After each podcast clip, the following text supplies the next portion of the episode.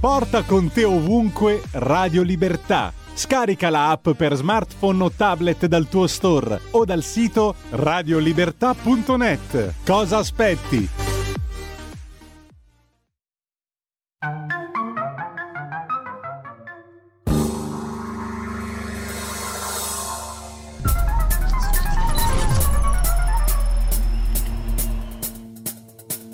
Va ora in onda Zoom, il drive time in mezzo ai fatti con Antonino Danna. E con Antonino Danna da remoto si scherza sempre, come si sa, fuori i uh, gatti, i topi ballano in casa. È uno scherzo, Antonino, non ti metterò musica celtica.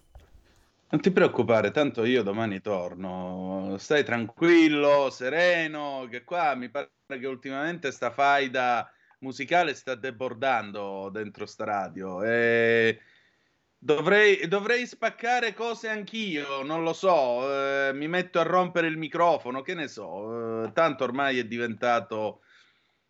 È diventato un modo di fare, caro condottiero, mio condottiero, buon lavoro a te intanto, amiche e amici miei, ma non dell'avventura, buonasera, siete sulle magiche, magiche, magiche onde di Radio Libertà, questo è Zoom, il drive time in mezzo ai fatti, io sono Antonino Danna, questa è la puntata di mercoledì 8 di febbraio dell'anno 2023, come sentite sia io che l'ottimo Giulio Cesare siamo raffreddati, pazienza, ci stiamo comunque tenendo ovviamente, eh, diciamo così, suspisati, come dicono a Edimburgo nell'Alta Scozia, cioè ci stiamo tenendo fit, uh, in salute in italiano.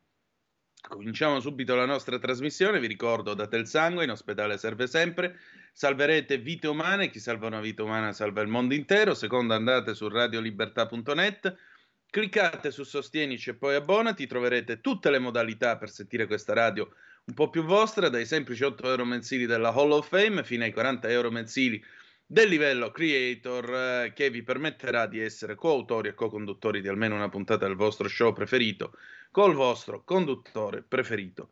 Banda alle ciance, si comincia subito. Questa sera rendiamo omaggio al Festival di Sanremo dell'83.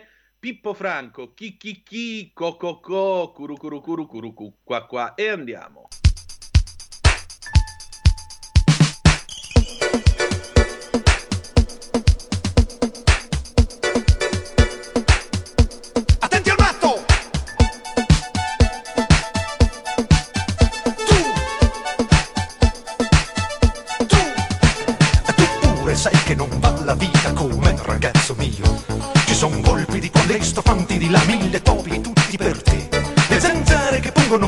Le stesse che poi pungeranno te. E tutto questo perché con tanti galli che cantano non si fa mai giorno. Chi chi chi, co co co, guru guru guru guru gu qua qua. Chi chi chi, co co co, guru guru guru guru gu qua qua.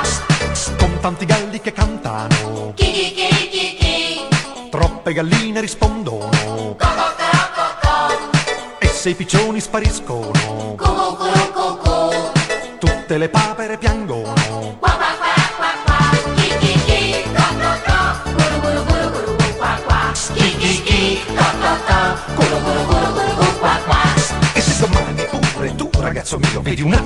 un'aquila lassù, tu vai con le gambe che hai in un posto che sai dove lei non può arrivare mai. C'è una tigre dietro il cespuglio che aspetta là dove passerai. Non andare finché il gallo canta, il gallo che canta non ci casca mai.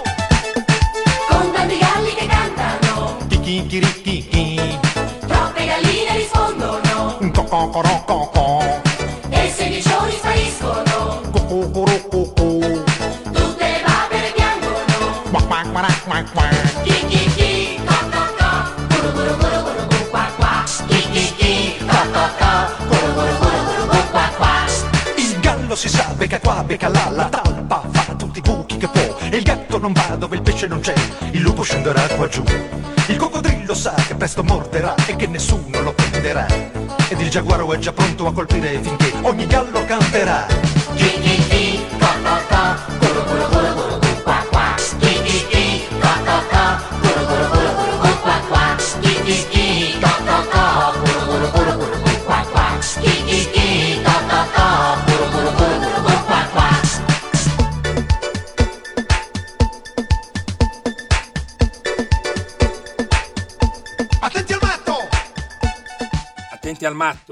Ridiamo subito la linea ad Antonino Danna. Se volete intervenire con lui, visto che dalle ore 18.30 saremo in collegamento con Antonio Zennaro per conto corrente, mentre dalle 19 saremo in diretta da eh, Roma per la chiusura della campagna elettorale con i ministri della Lega, quindi chiamate ora allo 02 92 94 7222 o mandate un WhatsApp al 346 642 7756. Cadono fiori, Ariston. Si spezzano fiori, Ariston. Cala il sipario, Ariston. Ti ho messo in lacrime come la mia mamma, Ariston. Mi hai visto fragile come un bimbo e qui, proprio qui, dove mi hai insegnato a correre, sono caduto. Mi sono rotto la faccia e piango, Ariston, ma poi rido, rido, ridi, rido, perché non sono perfetto come mi volevi. Ma finalmente sono me stesso, ti voglio bene, Ariston, con tutta la mia follia. Ecco, io vi vorrei precisare che quando vado in onda sono sobrio e ho dormito. Questo testo non è mio, non è una cosa del sottoscritto. Questa è la lettera che Blanco, dopo lo spettacolo che ha allestito ieri sera sul palco di Sanremo, ha scritto. "Mm, Non sappiamo bene a quale destinatario, al teatro Ariston, quindi l'ha scritta ai suoi pilastri, muri portanti e così via, e forse per Sineddo che eh, volendo fare un pochettino i radical chic anche alla città di Sanremo, chi lo sa, per scusarsi della immane cazzata che ha fatto sul palco.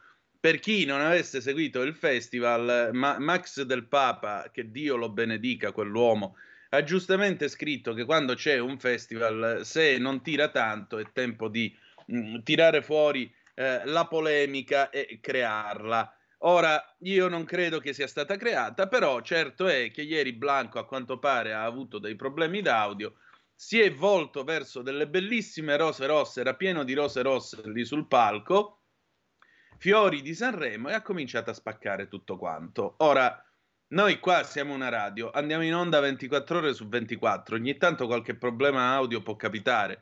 Può succedere che Giulio Cesare non mi senta, può succedere eh, che qualcuno sta parlando e un microfono non va, ma nessuno di noi ha mai spaccato un bel nulla, tanto per cominciare. Secondo, quando Amadeus è uscito co- come che sembrava caduto dal pero, ma che cosa hai fatto? E vabbè, ma tanto sono qui per divertirmi. Sì, ma non spaccare i fiori. Anche per un motivo molto semplice, eh, caro Blanco, caro, caro figliolo, visto che c'hai appena 19 anni, quindi è ora di crescere, caro Blanco. Quei fiori non sono lì perché tu ti debba divertire, quei fiori sono frutto di tutto un settore che dà lavoro, cioè pane, a delle famiglie intere in Liguria, e cioè a Sanremo e nella zona della cosiddetta Riviera dei Fiori. Si chiama così per questo motivo.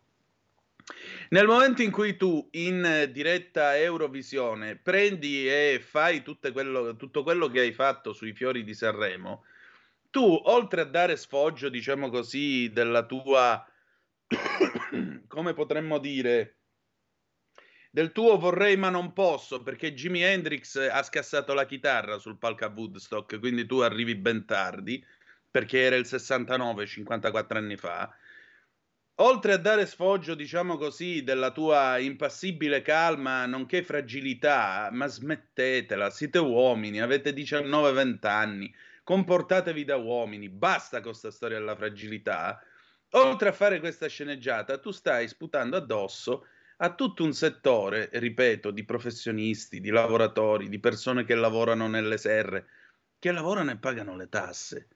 E stai disprezzando un prodotto del genere che a prova contraria è il biglietto da visita della città di Sanremo e più in generale della provincia di Imperia in tutto il mondo. Allora, siccome qui questo festival, da come è partito, quanto è stato bolso Roberto Benigni, permettetemelo, e quanto è stato imbarazzante vedere quel ping pong di inquadrature tra lui e il presidente Mattarella, mi sembrava di essere in una di quelle repubbliche post-sovietiche di dopo la caduta dell'URSS, veramente. Il giullare che parla col re, perché uno rieletto due volte al Quirinale, 14 anni, è una monarchia repubblicana. Ma detto questo, caro Blanco o come ti chiami, anziché scrivere questa lettera francamente opinabile, eh, piuttosto, se ti capita di risalire su quel palco, visto che da quelle parti è sempre la festa del PD, quelli si inginocchiano per i diritti di questo e di quello. Ecco, fai una bella cosa. Quando arrivi lì, prendi e ti inginocchi e chiedi per cortesia perdono ai lavoratori delle serre di Sanremo e a tutti quelli che fanno florovivaismo in Liguria, settore che tra parentesi è stato il primo argomento che abbiamo trattato a Zoom Green con Lorenzo Viviani, settore che peraltro subisce una concorrenza da parte degli olandesi, i frugali olandesi, e da parte di, tutta, di una certa zona del Nord Africa che offre gli stessi prodotti a prezzi inferiori, una concorrenza che definire a volte sleale e fargli un complimento. Caro Blanco. Bene, cominciamo adesso la nostra trasmissione. Scusate, ma io ho assistito a questa cosa e vi dico la verità, mi è sembrato giusto intervenire su, su questa vicenda.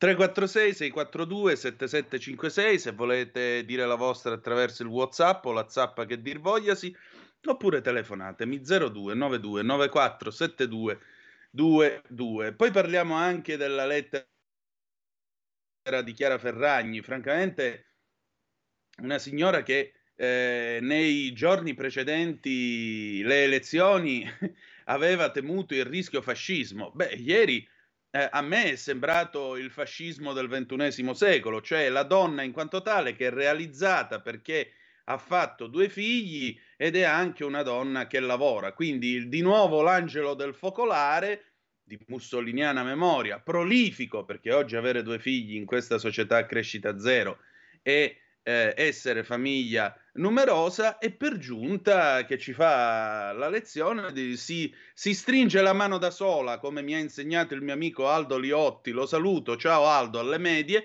Ecco, vi faccio vedere come ci si dà la mano da soli. Uno, due, guardate bene, ecco che le due mani si congiungono e poi avanti e indietro così. Visto? Ecco, lei ieri è salita sul palco, si è data la mano da sola dicendo ah come sono brava perché io sono riuscita a fare i figli, a lavorare, a diventare importante e non importa, non importa eh, essere donna non è un limite. E Rita Levi Montalcini muta perché Rita Levi Montalcini, ahimè, figli non ne ha fatti. E niente. Vabbè.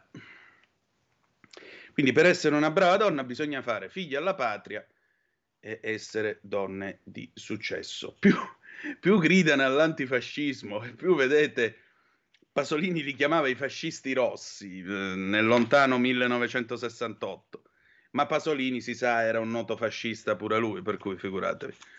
Eh, vabbè, Benigni, vi ripeto, un intervento bolso sull'articolo 21 della Costituzione, pure io ci penso all'articolo 21, quello che mi dà il pane, mi permette di fare questo mestiere, di scrivere sui giornali, ma questa lezione ce la poteva anche risparmiare. Che direi più?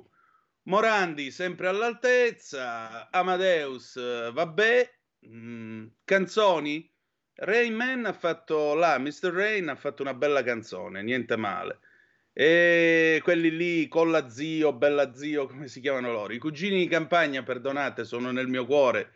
Andavano bene a Sanremo dell'83, sono arrivati con un pochettino di ritardo, però bel pezzo scritto dalla rappresentante di lista il resto abbastanza piatto. La Oxa che ha esordito gridando, eh, boh. Vediamo stasera, io ho molte attese su Colapesce Di Martino. Oh, Raul da Cesano Maderno, 346-642-7756. Ciao Antonino, ciao Raul. Più che il fascismo in Italia, ho visto poche immagini nel web del festival che evidenziano lo sfascismo di questo paese. Un giovanotto che distrugge un palco in mondovisione e un vecchietto che raccoglie con la scopa e una chissà chi mezza nuda che dice alle donne italiane di essere fiere del proprio corpo e lei che ha un corpo da modella. Eh, poi ancora, ciao sono Giorgio Almonferrato, noi qui in Piemonte sono 30 anni che diciamo che i cinghiali sono un grosso problema, ma va bene così. Clara da Sondrio, ciao Clara. Certo che la televisione statale ha dato solo un pessimo esempio ai giovani col comportamento del cantante Blanco che ha sfasciato tutto sul palco di Sanremo. Ora mi auguro che gli organizzatori del programma e la RAI condannino tale gesto perché mi sembra che Amadeus lo stia quasi giustificando. Condivido. Condivido e trovo questa lettera di scuse, sia pure animata dalle più sante intenzioni, che io non metto assolutamente in discussione comunque un gesto inane. Avete visto che roba inane? Mamma mia, mamma mia. Va bene. 0292947222 se volete intervenire, se no cominciamo mh, mm, con il recupero di fronte del blog, anche perché sono le 18 e 18 di questo mercoledì 8 di febbraio dell'anno del Signore 2023 e allora, visto che nessuno vuol dire la sua, a maggior ragione io recupero l'ottimo Edoardo Montolli. Oh, ovviamente domani eh, riprenderemo, commenteremo la puntata di stasera, vediamo un po' come va. Giovedì ci sono le cover, francamente, ma vabbè, stiamoci zitti che è meglio. Comunque, il momento del momento, questo è il pezzo che ha scritto il grande Edoardo Montolli ed è uscito ieri su Cronaca Vera. Alfredo Cospito è il 41 bis, che in Italia somiglia alle accise. Alfredo Cospito è un anarchico che si trova al 41 bis. Ha perso 30 kg e le cui condizioni di salute vengono descritte come gravissime. Per chi non lo sapesse, il 41 bis, ovvero il carcere duro, è una normativa emergenziale nata dopo la strage di Capaci del 23 maggio del 92 e approvata dopo quella di Via D'Amelio del 19 luglio dello stesso anno. Ma le normative emergenziali in Italia sono come le accise sulla benzina, una volta che le hai messe, come abbiamo imparato dall'ultimo esecutivo, non le togli più. Paghiamo ancora quelle della guerra di Etiopia del 1935. In cosa consiste realmente il carcere duro ce lo spiega il noto penalista Fabio Schembri, un solo colloquio al mese con i familiari, separati da un vetro di sbarramento, che viene audio, audio registrato. Il detenuto è in cella da solo, può socializzare con una sola persona nell'ora della passeggiata fuori dalla cella. La corrispondenza è controllata, la tipologia dei pacchi alimentari che si possono ricevere è molto più contenuta rispetto agli altri. Sul fatto che questa condizione da sepolti vivi sia servita a far luce sulle stragi del 92, a parte la retorica dell'antimafia militante, Qualche dubbio ce l'abbiamo. Quelli del comando di Capaci che si sono pentiti lo fecero quasi subito. Uno addirittura, Salvatore Cancemi, si costituì. Quanto a Via D'Amelio, furono proprio le torture subite al carcere duro di Pianosa a convincere il neurolabile Vincenzo Scarantino a confessare il falso e a spedire in galera un nutrito numero di innocenti. Il fatto che la sua versione abbia retto per 18 anni e che nessuno sia stato condannato per il depistaggio la dice lunga sul livello delle indagini e sulla portata della normativa. La Corte di Strasburgo ha condannato eh, più volte l'Italia per il 41 bis, pure per il rinnovo fatto a Bernardo Provenzano. Non sarebbe mai dovuto succedere perché la Costituzione italiana non prevede Guantanamo, ma all'articolo 27 recita le pene non possono consistere in trattamenti contrari al senso di umanità e devono tendere alla rieducazione del condannato. Ma la Costituzione, che tutti osannano a parole, è da tempo diventata carta straccia. Si pensi solo all'obbligo vaccinale imposto in Italia come solo era accaduto prima in notissime patrie del diritto come il Turkmenistan e il Tagikistan, o l'articolo 11 sul ripudio della guerra da parte del nostro paese, che ormai è diventato una barzelletta. Di fatto la legge e la giustizia sono giunte agli antipodi. Abbiamo così che il maggior responsabile della strage di Capaci, Giovanni Brusca, autore di oltre 100 omicidi, tra cui il piccolo Giuseppe Di Matteo strangolato e sciolto nell'acido, lo ripeto, perché bisogna ripeterla questa cosa. Giovanni Brusca, autore di oltre 100 omicidi, tra cui il piccolo Giuseppe Di Matteo, strangolato e sciolto nell'acido, non è mai stata al 41 bis e oggi è perfino libero. Mentre all'anarchico Cospito, che non ha ucciso nessuno, sepolto al carcere duro da dieci anni, non viene manco differita la pena, nonostante il suo medico dica che si trovi in pericolo di vita. A palazzo la buttano sull'etica perché la vita evidentemente vale meno, sicché di fronte alle proteste degli anarchici per la sua situazione, Giorgia Meloni dice credo che lo Stato non debba farsi intimidire da chi pensa di minacciare i suoi funzionari. Ma l'etica di uno Stato non si misura nello schiacciare i deboli. L'etica di uno Stato si misura coi forti. Si misurò ad esempio nella crisi di Sigonella, che lor signori non si sognerebbero mai di ripetere e si misura applicando la Costituzione, non interpretandola di volta in volta a proprio uso e consumo. Altrimenti la giustizia è il sapore della vendetta, del sadismo americano per la pena di morte, dove si lasciano per vent'anni i detenuti a giocare con la speranza prima di carbonizzarli su una sedia elettrica davanti al pubblico. Dice Schembri. Se c'è incompatibilità col carcere, la pena dovrebbe essere sospesa. Se la Costituzione prevede che il carcere debba tendere alla rieducazione del condannato, dovrebbe essere abolito anche l'ergastolo, certamente quello ostativo. Ovvero il fine pena mai, perché impedisce di usufruire dei, benedi- dei benefici.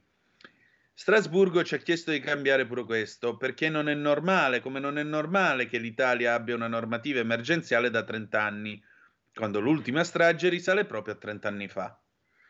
Spiega il legale, di fronte anche all'interrogazione della consulta, il governo, eh, oddio gli occhi miei se ne sono andati, il governo ha messo dei paletti stabilendo che l'ergastolo stativo possa essere tolto ai detenuti che hanno risarcito le vittime e che hanno dimostrato di aver rescisso i rapporti con la criminalità o con l'eversione. Il che però è piuttosto fumoso. Come si dimostra una cosa del genere da dentro al carcere? Cosa può risarcire uno che è in prigione da 30 anni? E chi lo sa? Sembra l'ennesimo cavillo, l'ennesima presa in giro alle spalle di chi da decenni sta pagando il proprio debito con la giustizia. E in effetti, a ben guardare, lo è. Così Edoardo Montolli, permettete, io stavolta non sono d'accordo con quello che lui ha scritto. Abbiamo una telefonata, pronto chi è là? Buonasera signor Tonino Lisetta. Premetto, premetto signor Tonino, non ho visto il festival perciò non posso dirle nulla. Prego. Però voglio dire qualcosa sulla RAI. Mm, S'accomoda. Perché secondo, secondo me, signor Tonino, nei telegiornali RAI la cronaca politica ha subito una trasformazione strutturale, dico io, e lo spazio per le notizie è sempre meno. I giornalisti cosa fanno? Secondo me impegnati mm, in interviste a cantanti, attori, ospiti in studio, assomigliano ormai agli allegri conduttori di varietà. Tutto qua, saluto e una buona serata. Grazie. Beh, diciamo una cosa, eh, ovviamente ci sono le redazioni che si occupano dello spettacolo, per cui non è che stanno tutti quanti a Sanremo in attesa dell'ultimo sospiro di Mahmood o dell'opinione di Elodie sulla situazione politica dell'Afghanistan. È chiaro che questo non accade, non c'è e non succede. È altrettanto vero che questo grande rito, questo grande palazzone che è Sanremo, perché vi vorrei anche ricordare che per la RAI Sanremo è un affare ed è un affare per un motivo molto semplice, si chiama raccolta pubblicitaria. Parliamoci chiaro. A Livorno, mi scuseranno gli amici del Vernacoliere che saluto insieme con Carlo Cambi, come si dice a Livorno, e senza Lilleri è un silallera o se preferite, Cirissu Parrina Batissa, che senza picciolo non se ne canta missa. Traduzione. Disse il buon sacerdote alla madre badessa che senza denaro non si canta la santa messa. eh? C'è poco da fare. Per cui è normale che questa settimana, fino a domenica, perché poi ci avete mai fatto caso? Domenica In, parliamone. Un programma nato da un'idea di Amintore Fanfani nel 76 per farci risparmiare la, domeni- la benzina la domenica, perché così la gente stava in casa a guardare la televisione e non andava in giro a fare la gita fuori porta. Voi che avete una sessantina d'anni ve lo ricordate di sicuro che si andava la domenica a fare la gita fuori porta. Domenica In. Domenica In da sempre è il ricettacolo di quello che è avanzato del programma del sabato sera. Una volta fantastico, poi scommettiamo che, e poi ora quello che fanno adesso, tale e quale, quello che è. Che cosa ci sarà puntualmente domenica da Zia Mara? Ci saranno tutte e 20 o quante sono le canzoni di Sanremo. Ah, cantate in playback. Con l'ennesima polemica sul testo, su questo, probabilmente se la prenderanno col vescovo di Ventimiglia e Sanremo Monsignor Suetta, che saluto ed è anche una persona seria. a proposito, sapete che a Sanremo in questi giorni va in onda il, festi- il festival di musica cristiana? Ebbene sì, il vescovo di Sanremo Imperia da tempo lo organizza in concorrenza a quello di, di Amadeus. Ma al di là di questo, questo gran calderone, questo grande rito repubblicano che ci tocca rispettare. Non è scritto nella, nella Costituzione, però una volta almeno si poteva sentire gente tipo Mogol, Daniele Pace, signori, Daniele Pace, un genio, uno che era, oltre che il grande paroliere che è stato, il grande cantante che è stato, uno degli Squallor. Alfredo Cerruti, li voglio ricordare qua, cioè il maestro Totò Savio, ma di che cosa stiamo parlando, veramente? Gli Squallor, ragazzi. E il grande Bigazzi, Giancarlo Bigazzi. Ma di che cosa stiamo parlando? E ora ti trovi questi quattro testi che non dicono assolutamente niente. Gli unici che hanno qualcosa da dire, questa è la rappresentante di lista.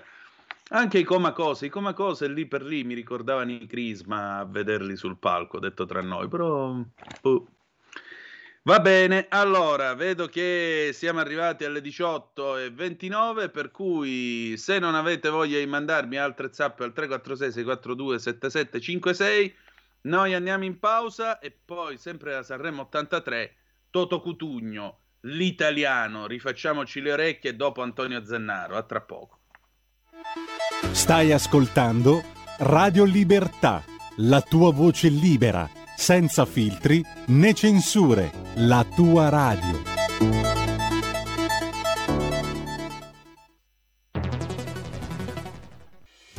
Quotidiano di Sicilia, il quotidiano d'Italia, l'informazione che ribalta i luoghi comuni, una vera visione dei fatti, l'Italia vista da sud.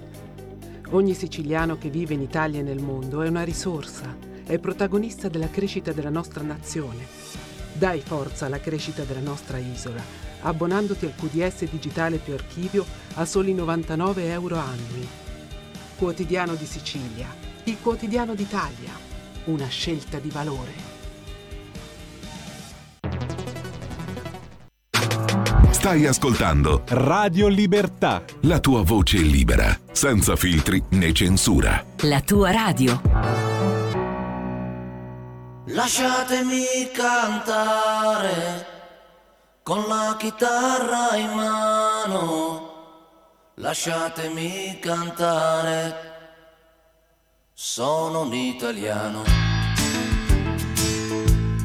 Buongiorno Italia, gli spaghetti al dente e un partigiano come presidente con l'autoradio sempre nella mano destra, un canarino sopra la finestra. Buongiorno Italia con i tuoi artisti, con troppa America sui manifesti, con le canzoni, con amore, con il cuore, con più donne, sempre meno suore. Buongiorno Italia, buongiorno Maria gli occhi pieni di malinconia, buongiorno Dio, sai che ci sono anch'io. Lasciatemi cantare con la chitarra in mano, lasciatemi cantare una canzone piano piano, lasciatemi cantare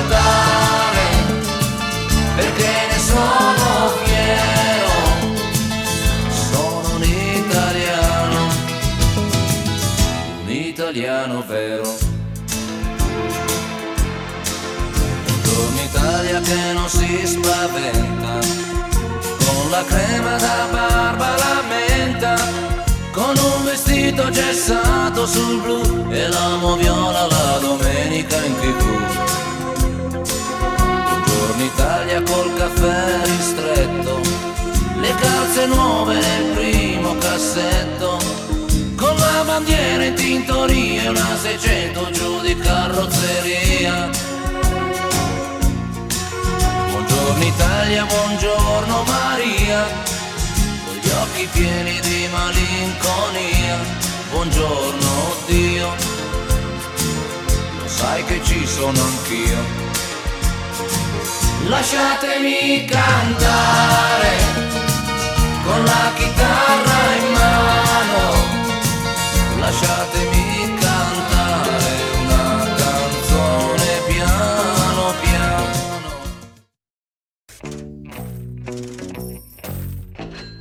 Va ora in onda Conto Corrente, Economia e Finanza per Tutti. Conduce Antonio Zennaro. E la linea torna subito ad Antonino Danna. C'è poco da dire, se permettete, siamo andati da Toto Cutugno con l'italiano ai Pink Floyd che fanno da sigla ad Antonio Zennaro. Permettete, per apprezzare questo programma ci vuole un certo tono. Per tutti gli altri c'è la rassegna stampa la mattina alle sette e mezza. Basta. Buonasera, buonasera Antonino, ben risentito. Ciao Antonio, ben arrivato. Senti, noi oggi rendiamo omaggio al Festival dell'83. Lo sai che Toto Cutugno aveva proposto l'italiano a Celentano e Celentano rifiutò? E sei forte Antonio, Questa- ma non l'ho voluta Questa non la cantare. sapevo, però Eh. la canzone di Toto Cotugno è proprio la canzone immagine dell'Italia anni 80. Sì, sì, L'Italia, no? Era Eh, così. Del benessere, l'Italia delle tradizioni, l'Italia orgogliosa della sua storia, della sua no, immagine anche nel mondo e si ricorda no, che quando ci fu quel festival dove fu fatto vedere per la prima volta no, di là dal Cortina Rossa, si dice che Sì. fu mandato in onda sulla TV russa se non sbaglio, il primo, il primo mi sembra non so se quello dell'83-84, il primo festival e quindi per quello c'è anche questa eh, diciamo che i popoli russi amano le canzoni italiane È vero, melodiche, no? è vero. Quindi Perché Sanremo Eh. veniva diffuso con l'Eurovisione in quasi tutta l'Europa tranne l'Unione Sovietica. Tant'è Sì. vero che alcune edizioni del festival che la RAI aveva perduto dall'archivio sono state ritrovate, per esempio quella di Sanremo 73, che fu tra l'altro la prima registrata e trasmessa a colori, ma in Italia l'abbiamo vista tutti in bianco e nero, esiste grazie alla registrazione che fece la televisione della Cecoslovacchia, che era Eh. allora un paese comunista e che ora non eh, esiste certo, più. certo. E poi loro Certo. hanno dato l'Ampex, eh, la bobina alla RAI e la RAI ha potuto recuperare Ha questa potuto. trasmissione. Quindi sì, era un biglietto da visita del nostro paese e la gente poteva vedere anche oltre cortina l'Italia. Sì, sì, sì, sì. Vabbè, io eh, la prima puntata eh, l'ho persa perché stavo vedendo fuori dal coro, eh, Mm. anche perché sta cosa di no, sempre questa omelia che fa Benigni sulla Costituzione, soprattutto Sì, quando stata- il PD è all'opposizione, no? E quindi Sì, sì. eh, eh, difendiamo la Costituzione, però vabbè, so- poi quando governano loro si dimenticano un po' di- della Costituzione, fanno un po' come gli pare. No, ma poi Eh, proprio però lui dai, era quello che era a favore del referendum di Renzi per cambiare la Costituzione più bella del mondo. Invece ieri sera ci è venuto a dire che la Costituzione è bellissima, non va toccata, va tenuta così com'è e comunque Eh, attenti all'articolo 21, la libertà di parola, perché naturalmente, caro Antonio, c'è sempre il fascismo in agguato. Io fascisti non ne ho Ma- visti, tu ne hai visti per strada Secondo me, stamattina? secondo me Antonino, se posso dire, loro hanno voluto fare questo discorso, perché su questo sono molto bravi nella propaganda, una certa Mm. sinistra radical chic, sul discorso del presidenzialismo. no? E Sì, quindi sì. per far capire, no, ah, non toccate la Costituzione, e vabbè, tanto ormai ci siamo abituati, no? mancava solo Fazio e Letizzetto, poi chi ci mancava, no? eh, dobbiamo pagare pure la Ferragni per farci la predica che già... vabbè, Sì, vabbè, però, ha- ecco, ha detto dal mio punto di vista, ha detto una serie di ovvietà. Poi magari qualcuno ha trovato dell'ispirazione nelle sue parole, buon per lui o per lei, ma io onestamente sì, l'ho trovato ma- un intervento autocelebrativo. Domani me la scrivo io una lettera e mi dico quanto sono bravo, che vuoi ti dica? Eh, vabbè, ma noi siamo abituati a questi miti, la costruzione di questi miti. eh, Anche nella finanza vengono costruiti i miti, eh, non solo nel mondo dello spettacolo.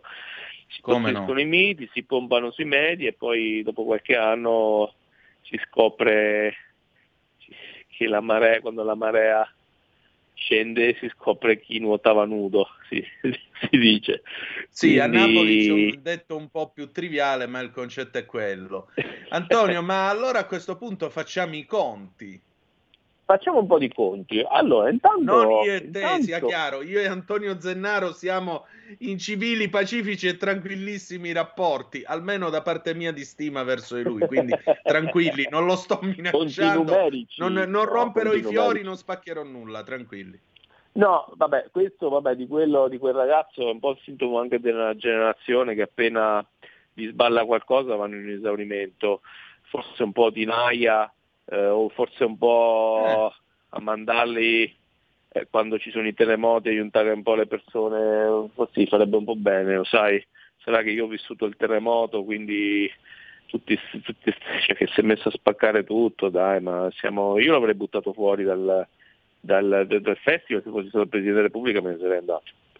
Sai, non sono, non, sono, n- non sono lontano dal pensarla come te, anzi la penso proprio come te. è un cattivissimo esempio per i giovani, eh, questi modelli di emo- emozio- cantanti emozionali barra, non lo so, capito che non so che dirti, veramente dovrebbe essere esempi positivi, invece que- questi mi sembrano esempi che poi alla fine sono esempi negativi, poi si scusa alle 4 di notte, c'è tutta una...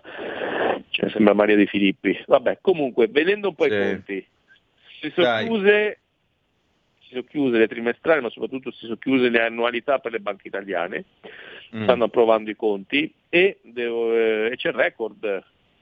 Si chiude un 2022 per Unicredit, per Bipper, per BPM, per Banca Intesa, anche se poi il mercato l'ha apprezzata parzialmente perché pensavano faceva meglio, eh, anche per Fineco, si sono chiuse un, un ottimo anno, un anno molto turbolento per la finanza, però le banche italiane, che sono sempre sotto attacco da varie direttive normative, linee di indirizzo a livello europeo, eh, si difendono bene. Si sono difese molto bene, creano molto valore per gli azionisti. Eh, banche che sono fond- fondamentali per l'accesso al credito, in Italia soprattutto abbiamo piccole e medie imprese e eh, quindi questo secondo me è un aspetto molto positivo, è un fatto positivo anche se vogliamo per tutto il sistema economico, che le banche insomma siano in salute. Questo ci permette comunque di guardare avanti al di là di, noi ci eravamo lasciati qualche settimana fa, poi io sono stato impegnato, devo dire, anche con un po' di eventi per le regionali, che lo ricordiamo si vota domenica e lunedì Certo. in Lazio e in Lombardia, quindi non dimenticatelo, ditelo amici, parenti, cugini, vicini di casa, perché chi non vota non si può lamentare. Detto questo, Esatto. eh, un aspetto positivo. Eh, finalmente, insomma, dopo due o tre anni dove i conti, eh, soprattutto Unicredit Intesa, erano state gravemente colpite l'anno precedente, eh, soprattutto ehm, per una serie di valutazioni sui crediti, e quest'anno c'era l'incognita, la forte incognita, ad esempio, della guerra in Ucraina. Eh, quindi nonostante le- i titoli avessero perso anche il 30-40% nella scorsa primavera, hanno recuperato eh, ampie percentuali e eh, insomma daranno delle belle cedole, 5-6 fino ad arrivare al 7%, quindi anche per gli investitori che sono soprattutto risparmiatori, eh, notizia positiva. Dopodiché c'è, mm, c'è stato un titolo che ha proprio schizzato, eh, parliamo di Saipem, eh, un'azienda italiana partecipata dallo Stato che sostanzialmente si occupa di eh, settore energy, molto, Sì. hanno le migliori com- competenze a livello mondiale sul fronte degli impianti del eh, offshore, eh, di metano, drill, insomma quindi grande eccellenza eh, dell'Italia nel mondo e negli ultimi sei mesi ha fatto un più 90% e nell'ultimo mese un più 21%, quindi anche questa è un'impresa che eh, quindi positivo che insomma, imprese italiane, imprese anche partecipate dallo Stato eh, siano, non siano sotto attacco, non siano sotto attacco speculativo e invece vadano bene e crescano con gli investitori. Questo cosa ci dice? Ci dice che eh, nonostante tutta la solita solfa, eh, devo dire anche da un certo mondo sovranista, eh, mm. molto scettico rispetto sovranista indipendente, molto scettico su questo governo, invece il governo sta dando secondo me le risposte che doveva dare anche al mondo economico finanziario, perché se non avessero impostato in un certo modo, e su questo ne va dato al ministro Giorgetti, eh, saremmo stati secondo me sotto forte speculazione. Eh, quindi un'impostazione seria, competente, preparata e se vogliamo anche un'attenzione ai conti pubblici sta dando sul mercato una forte affidabilità dell'Italia e che ne sta beneficiando anche la Premier Meloni però soprattutto a, a fine però il lavoro lo fa il Ministro dell'Economia, quindi eh, ne va atto che è un Ministro Lega, quindi, eh, quindi è un certo. aspetto molto positivo secondo me per, per il Paese, per, eh, per l'Italia. Eh, ovviamente questo consente anche in un periodo di inflazione avere imprese che crescono, per chi insomma, ha un minimo di risparmio, di poter investire, prendersi i dividendi, prendersi le cedole è anche utile per il salvadanaio familiare, per il salvadanaio aziendale, quindi secondo me ehm, c'è un moderato ottimismo se eh, poi non ci pensasse l'Europa con eh, le direttive sul diesel.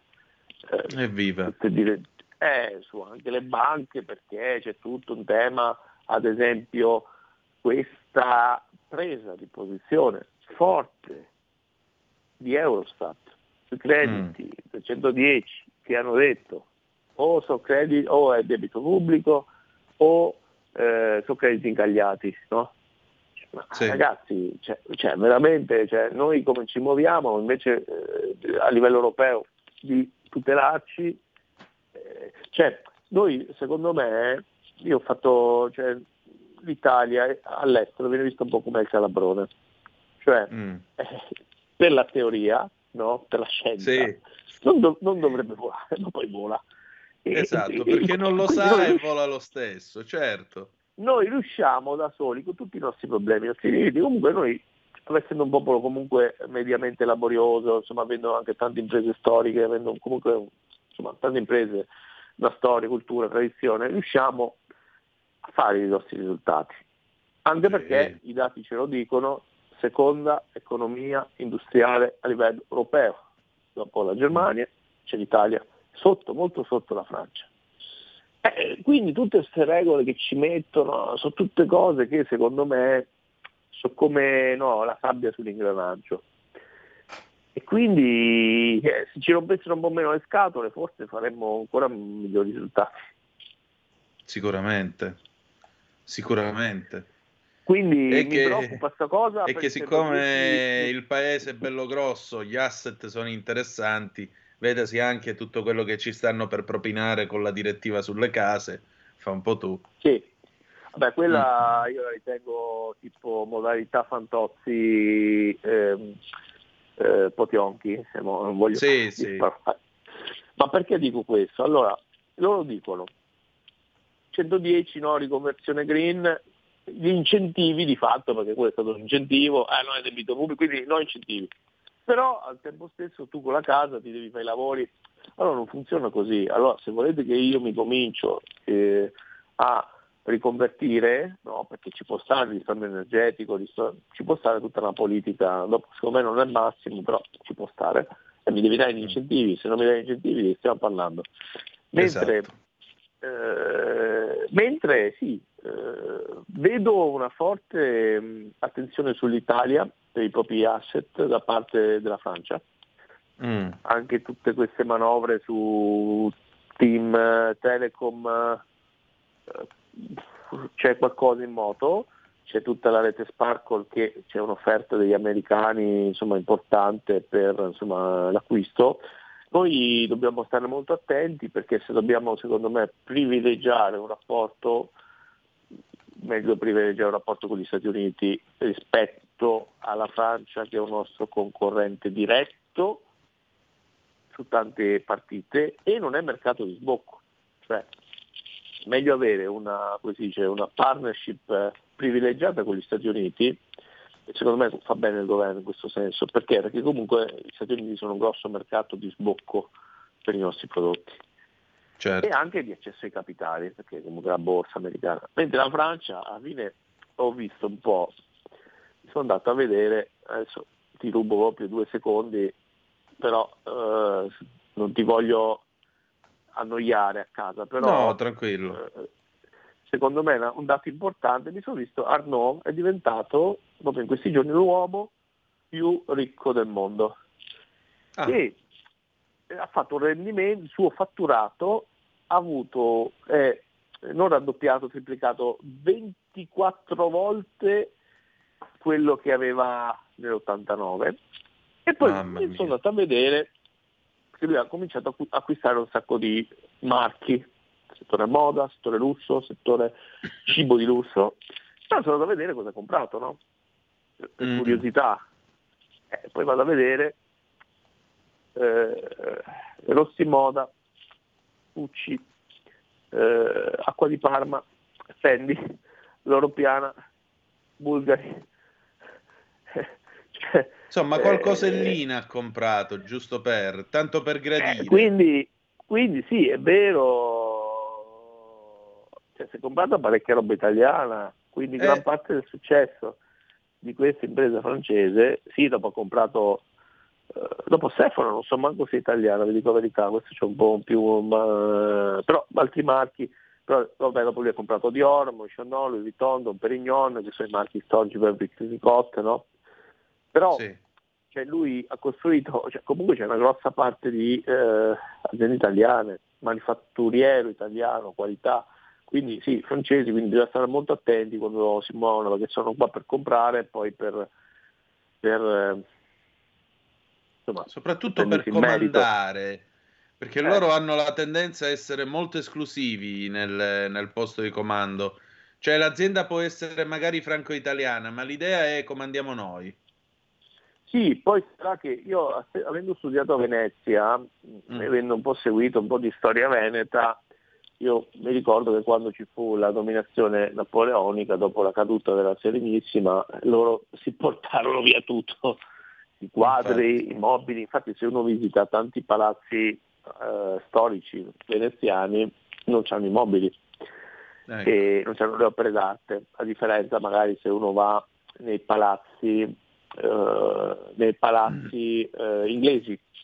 Stessa cosa a Mantova, quando mi capitò al museo di Mantova, eh, cioè, bellissimi arazzi, no? tutto bellissimo, eh, però c'erano i mobili, allora ci disse la guida, eh, quando ci fu la campagna no- napoleonica di Napoleone si portarono via tutto, cioè, ci furono di tutto di più in Italia, ma quando fu di Napoleone si portarono via tutto. Quindi sì, diciamo che un po' c'è questo approccio francese molto spesso è un approccio positivo perché insomma, la Francia ha investito molto in Italia, però insomma bisogna anche stare un po' attenti perché non è Sì, il nostro appunto. mercato di sbocco.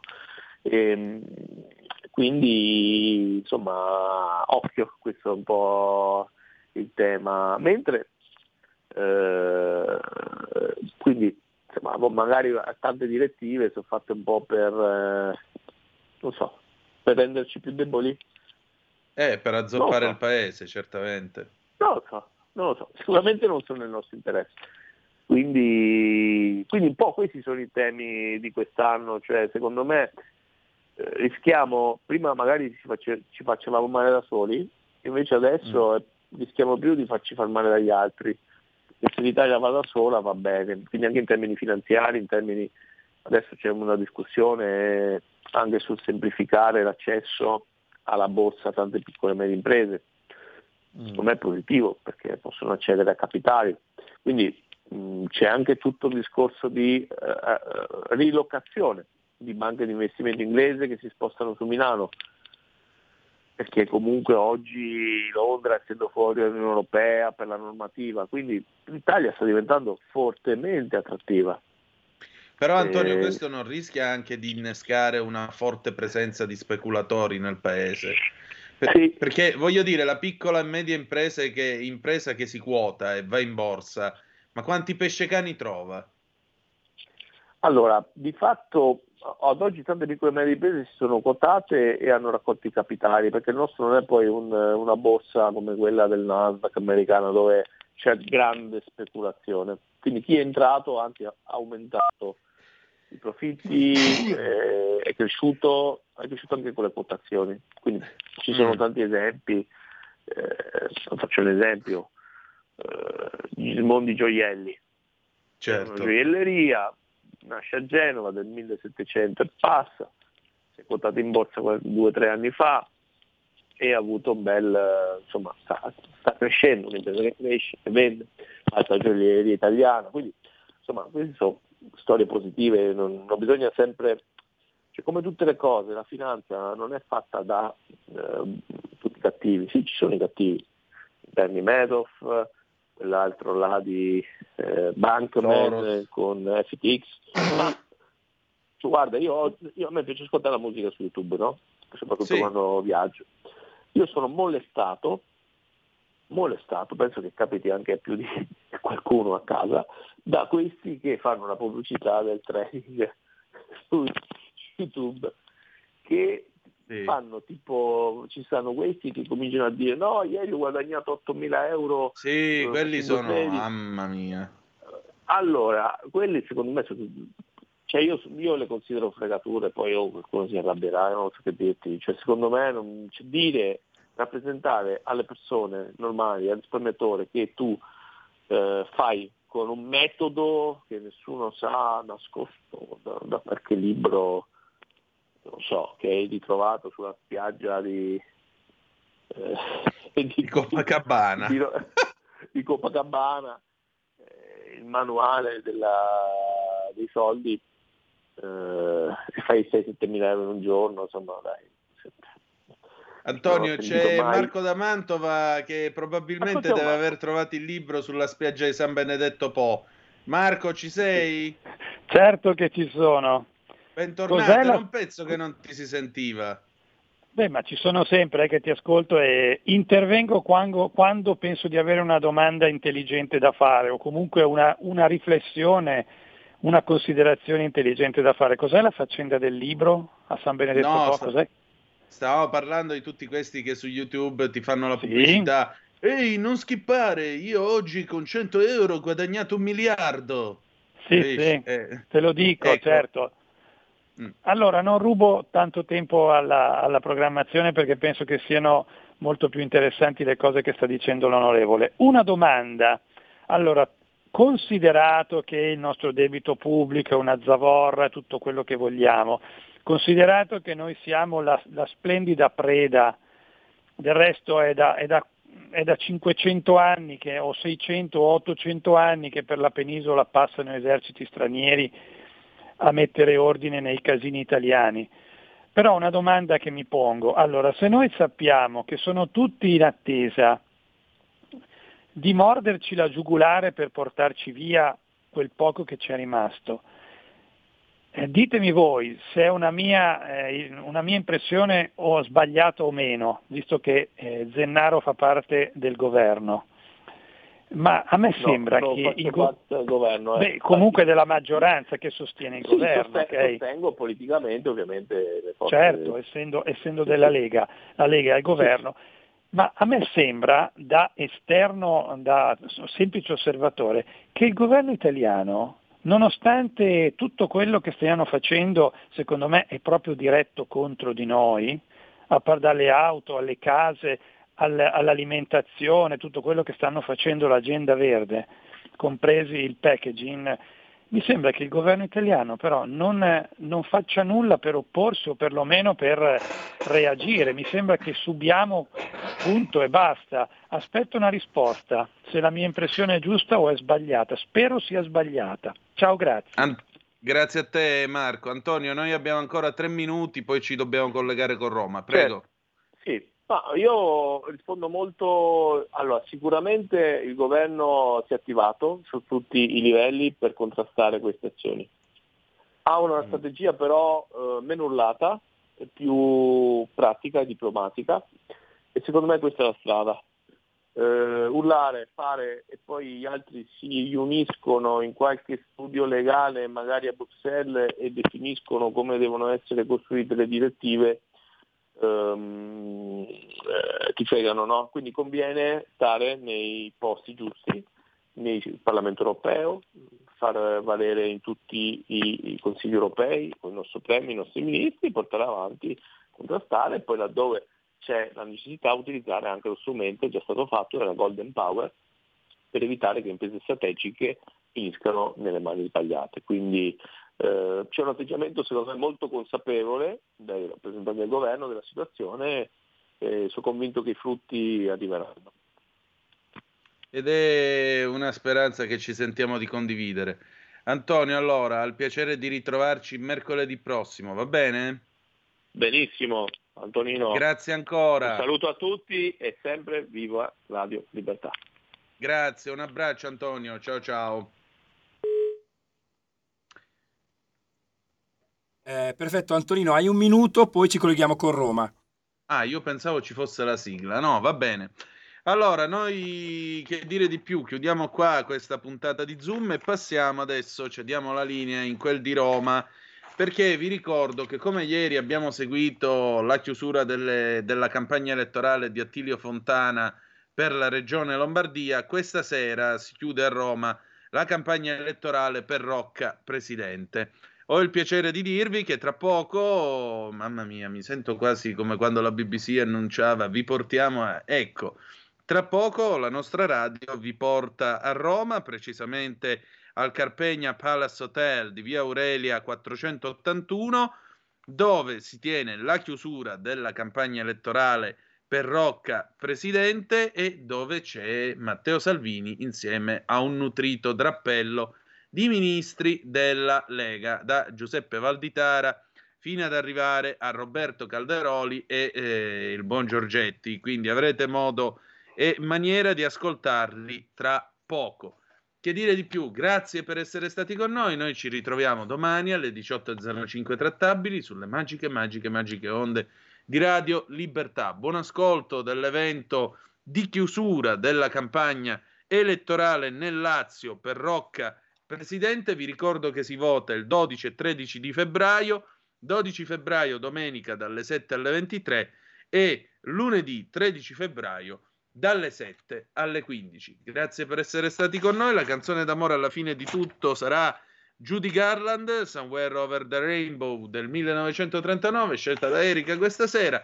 Grazie a tutti e ricordate che the best is yet to come, il meglio deve ancora venire. Vi ha parlato Antonino Danna. Buonasera. Avete ascoltato Conto Corrente.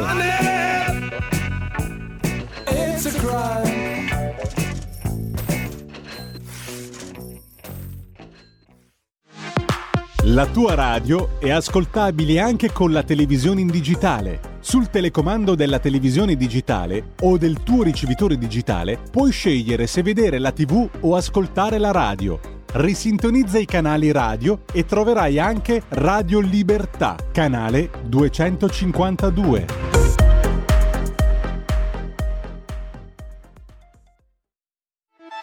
Stai ascoltando Radio Libertà, la tua voce libera, senza filtri né censure, la tua radio. In diretta da Roma sta parlando il ministro Locatelli. Grazie per questa occasione importante di confronto e di incontro. eh, come Ministero già nella legge di bilancio, nonostante le grandi difficoltà che, che ci sono state ovviamente per poter destinare delle risorse anche ad altri progetti, siamo riusciti a, ad avere una dotazione iniziale. Buonasera al Ministro Salvini, grazie. Siamo riusciti ad avere una dotazione iniziale di 10 milioni di euro per le periferie inclusive. Si chiama così, ma significa tanto altro, perché per città come Roma, molto spesso la situazione di eh, disagio delle periferie, appunto, mette ancora più in difficoltà quelle persone che vivono in una condizione di fragilità e di disabilità e che in contesti ancora più difficili, disagiati e degradati sono costrette tante volte davvero a vivere murati in casa. Quindi la mia idea è stata quella di pensare, immaginare, di iniziare a costruire dei percorsi virtuosi anche insieme agli enti del terzo settore che lavorano molto bene a tutti i livelli e in tutto il paese, ma ci sono anche nei contesti più difficili, ecco, di far lavorare insieme istituzioni e enti del terzo settore per produrre qualche progetto che in qualche modo vada a sollevare e garantire qualche servizio in più a quelle persone che, soprattutto in un contesto economico come quello attuale, dove a parità di reddito chi in famiglia ha una persona con disabilità o con una malattia cronico-degenerativa, una malattia rara o che deve seguire dei percorsi di terapie molto debilitanti, è sicuramente in una situazione di svantaggio. Allora io dico insieme dobbiamo ragionare su come arrivare meglio e il più possibile a rispondere ai bisogni di tutte le persone in difficoltà difficoltà partendo sempre dalle fasce più deboli e questo, diciamo, questo fondo vuole arrivare lì. Grazie, grazie Alessandra. Volevo però chiudere con te una parentesi perché so che ci sono, eh, sono aumentati purtroppo i casi eh, di sindrome con spettro autistico, non è purtroppo una buona notizia. Io però ti chiedo cosa si può fare di più, anche lo spieghiamo in breve, so che non è facile, però diamo anche una voce a questo problema perché credo sia importante. Assolutamente sì, mi dicono sempre che sono molto ottimista, ecco io penso che si possa fare sempre di più, possiamo migliorare, anche qui partendo dal fatto che abbiamo appena firmato un decreto di riparto anche col concerto di altri ministri proprio per garantire risorse, 77 milioni di euro per progetti sociali che si rivolgono alle persone con un disturbo dello spettro autistico. E questo mi piace dirlo perché ha una valenza non solo sanitaria ma che guarda proprio al futuro ad accompagnare la vita adulta delle, dei bambini che poi diventano adolescenti e persone adulte con un disturbo dello spettro autistico. Questo significa garantire a tutti i livelli istituzionali sicuramente il tema delle diagnosi precoci, delle terapie efficaci e del sostegno nei percorsi di cura, ma significa anche che poi tutti questi bimbi che tante volte le statistiche ci dicono essere uno su 45, uno su 50, io penso che siano anche uno su 70 da alcuni convegni dai quali partecipo e, e dove sento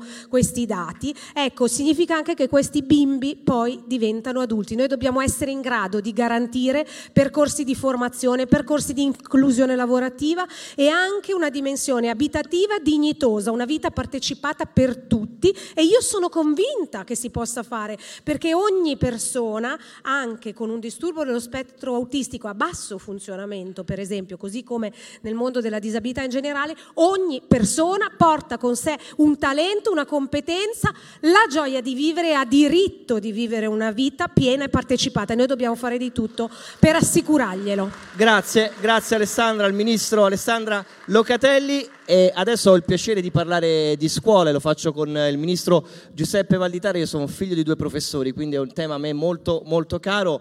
Eh, Giuseppe, io ti chiedo intanto eh, dei dati sull'edilizia eh, della nostra regione, l'edilizia scolastica, naturalmente qual è la situazione e quali sono magari gli step che si possono diciamo, eh, percorrere? Ma quando abbiamo assunto eh, la, la funzione di eh, quando ho assunto la funzione di ministro eh, del, dell'istruzione del merito, ho subito chiesto agli uffici di verificare come fosse la situazione, quale fosse la situazione eh, in tutto il nostro paese per quanto riguarda il tema strategico dell'edilizia scolastica, perché edilizia scolastica vuol dire sicurezza e vuol dire anche eh, rispetto, vuol dire anche dignità Ehm, edilizia scolastica vuol dire ehm, aule e scuole eh, riqualificate, ma vuol dire anche abbattimento delle barriere architettoniche, vuol dire anche adozione di misure antisismiche, vuol dire anche eh, riqualificare le aule in modo che i docenti e i ragazzi e gli studenti possano entrare eh, con serenità, piacevolmente, studiando e lavorando eh, in modo positivo eh, ho chiesto agli uffici di trovare eh, nelle pieghe del bilancio ulteriori soldi rispetto a quelli stanziati nel PNRR e ho disposto lo sblocco immediato delle risorse PNRR. In pratica eh, abbiamo reperito nelle pieghe del bilancio 1 miliardo 200 milioni di euro in più rispetto ai fondi previsti dal PNRR che erano 3 miliardi e 9. Tutto questo ha portato a uno sblocco di risorse per la Regione Lazio, soltanto per la Regione Lazio, di 735 milioni di euro, una cifra veramente notevole. Questo significherà un grande piano, un grande piano per le scuole del Lazio di riqualificazione architettonica, di abbattimento di quelle barriere che rendono impossibile spesso la partecipazione dei ragazzi disabili, antisismico, ma anche addirittura la reazione, vi ricordate, abbiamo sentito parlare tanto della reazione nelle nostre classi per rendere salubre eh, il, il eh, clima all'interno delle classi. Tutto questo ha fatto parte di un'attenzione ehm, particolare verso il mondo della scuola eh, che ha visto subito nelle prime settimane la chiusura di un contratto che ha dato il più alto aumento, 124 euro al mese in media, il più alto aumento mai fatto per gli insegnanti. Ancora troppo poco, ma certamente un segno di attenzione, calcolando che abbiamo trovato risorse nuove, abbiamo finalizzato eh, verso gli stipendi del personale della scuola eh, risorse che erano finalizzate verso tanti eh, progetti e abbiamo finalmente sbloccato risorse eh, già esistenti. Tutto quanto il governo precedente non aveva saputo fare, il ministro precedente non aveva saputo fare. Giuseppe, ti interrompo un attimo perché credo che le tue parole siano state ascoltate con piacere. Credo di averlo in collegamento il candidato presidente Francesco Rocca. Buonasera, buonasera. Mi sentite? Sì, sì, ci siamo, noi ti sentiamo benissimo. Grazie, grazie, grazie dell'opportunità. Fatemi, fatemi, ringraziare tutti i ministri e in particolare Matteo Salvini per, per l'impegno che si sta mettendo, l'energia non solo in questa campagna elettorale ma anche per, per risollevare un po' le nostre infrastrutture che ormai soprattutto nel Lazio erano in completo stato d'abbandono, i lavori eh, che, che, ormai erano fermi, erano fermi da anni. Oggi poi è una giornata particolarmente amara perché se c'era una necessità di cambiamento, se c'era una, una, voglia di avere una nuova direzione, un'anima, un cuore, perché questo è quello che è mancato, oggi c'è l'ennesima conferma. Di poche ore fa un video eh, terrificante di uno dei pronto soccorso degli, degli ospedali romani in cui i pazienti sono curati a terra. Ora io ho, voi sapete insomma anche la mia storia degli ultimi anni, queste sono scene che io ho visto in paesi eh, che, che, che, vivono altri tipi di sfide. Non mi aspettavo mai di trovare a Roma una condizione in un nostro pronto soccorso di questo tipo. Questa sarà una di quelle, di quelle sfide che prenderò subito di petto insieme alla squadra che formeremo, una squadra all'altezza, perché dobbiamo ridare dignità ai nostri cittadini. Nei nostri pronto soccorso le persone non possono essere curate a terra o in barella semplicemente perché non, non, si sa modernizzare, non si sa digitalizzare, fanno lavorare i nostri operatori sanitari in queste condizioni eh, difficilissime e, e quindi anche fomentando quella rabbia sociale che spesso porta a ingiustificate aggressioni, ma che trovano il loro sedime in, in, questa, in questa, modalità di, di, di mancanza di rispetto verso i nostri pazienti. E quindi noi prenderemo di petto sicuramente il tema delle liste d'attesa, prenderemo di petto il tema, il tema delle assunzioni e del riavvicinare la sanità ai nostri, ai nostri cittadini e sicuramente anche con l'aiuto del ministro, del ministro Salvini il tema delle infrastrutture. Invece è una cosa che piace molto quando ho avuto l'opportunità di condividere insomma, in questi giorni del tempo con, con Matteo il tema del fare, gente del fare. Vedete, io vengo da un'esperienza nella organizzazione che ho presieduto a livello nazionale e internazionale in cui alle persone non puoi dire domani, le persone de- devi dare una risposta subito. In questo momento i miei colleghi che stanno lavorando eh, in Turchia e in Siria per questa terribile tragedia che ha colpito quei due paesi, non possono dire domani. Ecco, la situazione del Lazio sarà la stessa, noi non diremo mai domani, noi ci metteremo subito al lavoro per dare quelle risposte che sono attese da dieci anni. Questo è l'impegno solenne che, che prendo con, con, tutti gli elettori, con tutti i cittadini e cittadine, anche con quelli che sfiduciati non verranno a votare. Io sono sicuro che fra cinque anni, dopo cinque anni di buon governo, la, eh, l'astensione diminuirà perché tornerà, tornerà, la fiducia tra la gente che comunque alle, agli impegni seguiranno i fatti, fatti, fatti concreti in una regione che è stata da troppo tempo abbandonata. Le imprese saranno agevolate, i nostri agricoltori completamente abbandonati e soffocati dalla burocrazia c'è, c'è da, da, davvero da, da lavorare su più, su più, fronti e da subito e questo sono sicuro che con la squadra della, della, Lega lo faremo. Infine un ringraziamento al Ministro Calderoli per, per, questo lavoro infaticabile che ha fatto sull'autonomia differenziata, ma volevo fargli notare una cosa, vede, Ministro Calderoli, era stato battuto sul tempo da, dal Presidente Zingaretti perché la Regione Lazio aveva votato nel novembre 2018 la, l'autonomia, l'autonomia, differenziata, semplicemente oggi per motivi ideologici dicono, dicono, che non va più bene, addirittura loro, a differenza dei costi standard, così come eh, voluti dal governo, l'avevano fatto proprio sulla spesa storica, quindi la strumentalizzazione è evidente, quindi grazie perché vogliamo avvicinare l'amministrazione ai, ai, cittadini e non vogliamo creare cittadini di serie A e serie B, semplicemente facilitare la vita dei nostri, dei nostri cittadini e questo faremo dal primo giorno in cui, in cui andremo, andremo, a lavorare. Per cui ancora una volta grazie a Matteo, grazie a tutti i, i ministri eh, intervenuti e soprattutto grazie a tutti i militanti della Lega per la passione e, e, la dedizione che stanno mettendo in questa straordinaria campagna elettorale per andare a governare e a ridare. Grazie. Eh, Grazie Francesco, buon lavoro, buon lavoro per i prossimi giorni ma soprattutto per gli anni a venire. Grazie Francesco.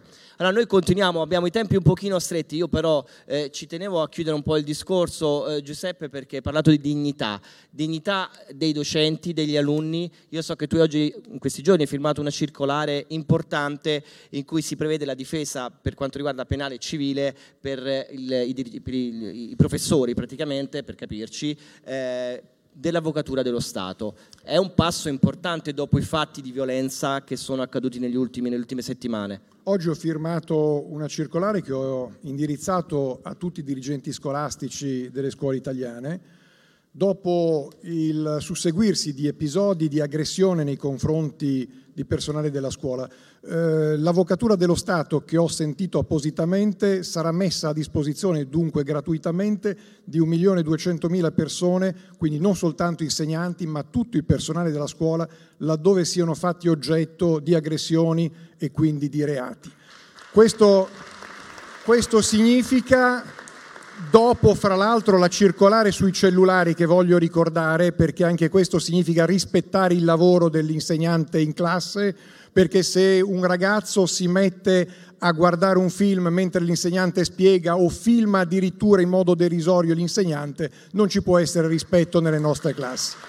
Ma poi voglio anche aggiungere che per la prima volta noi abbiamo disposto oggi che i presidi ci comunichino tutti gli episodi di violenza ai danni del personale della scuola, perché questi episodi di violenza non erano nemmeno conosciuti. Pensiamo al caso di Rovigo, che è stato reso noto dopo tre mesi quando la professoressa ha deciso di sporgere querela e ha deciso di sporgere querela pagando fior di soldi degli avvocati.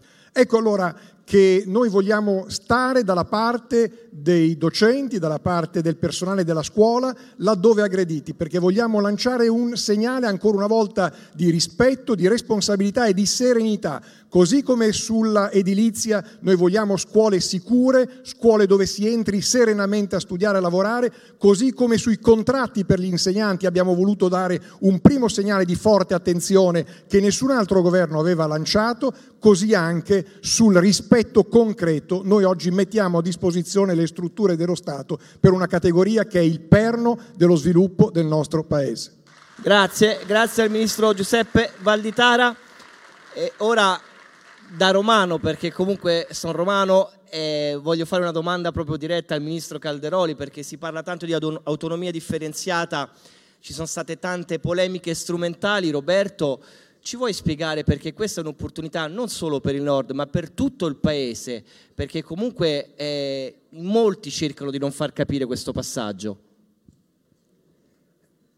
Io voglio fare un esempio proprio per far capire a tutti. Uno dei ruoli che io svolgo come ministro anche degli affari regionali è la gestione di due fondi, uno dei comuni di confini del Veneto e del Piemonte con la Val d'Aosta e il Friuli di 20 milioni e un fondo di 80 milioni per i comuni del Veneto e della Lombardia confinante con Trento e Bolzano.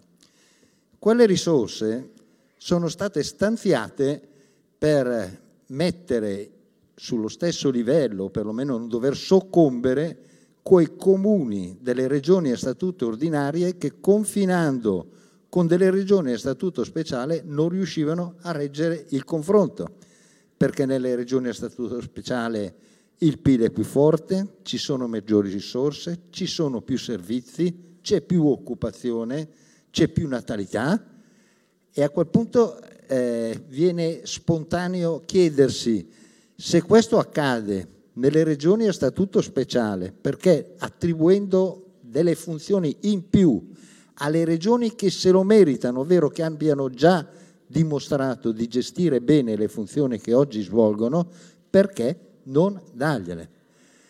L'Alto Adige era una realtà dove c'era una porte emigrazione, un PIL bassissimo, un sostanziale sostegno da parte dello Stato allo Stato puro e nessuna attività imprenditoriale.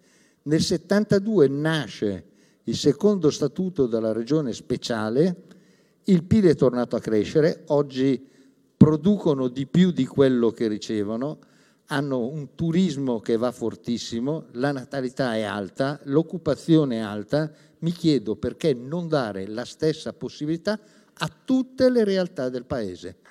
Io credo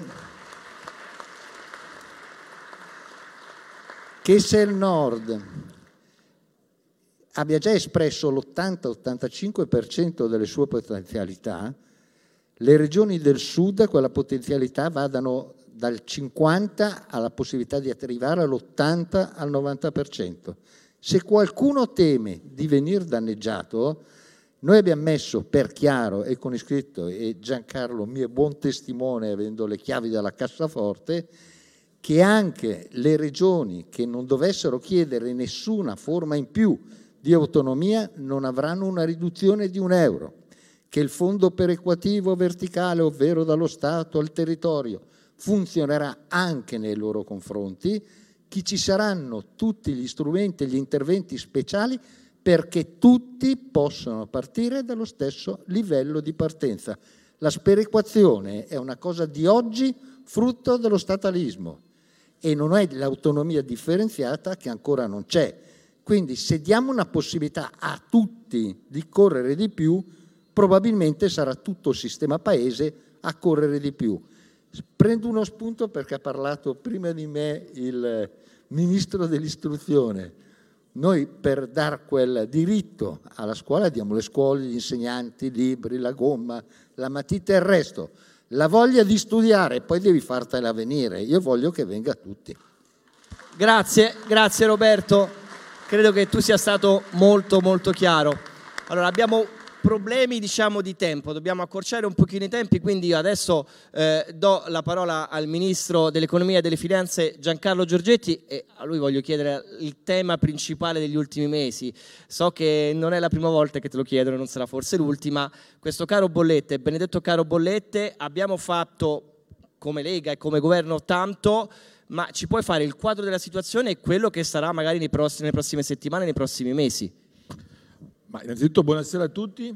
Eh, sì, eh, la prima cosa da dire è che eh, quando ci siamo trovati a, dov- a, dover immaginare la legge di bilancio senza soldi, senza niente, eh, ci siamo detti però qual è l'emergenza, eh, la prima emergenza delle famiglie e delle imprese e abbiamo eh, pensato che l'intervento che si doveva fare era esattamente quello sulle bollette dell'energia e del gas cosa che abbiamo fatto, abbiamo concentrato lì le risorse. Poi quello che abbiamo fatto, secondo me, forse si conosce troppo poco.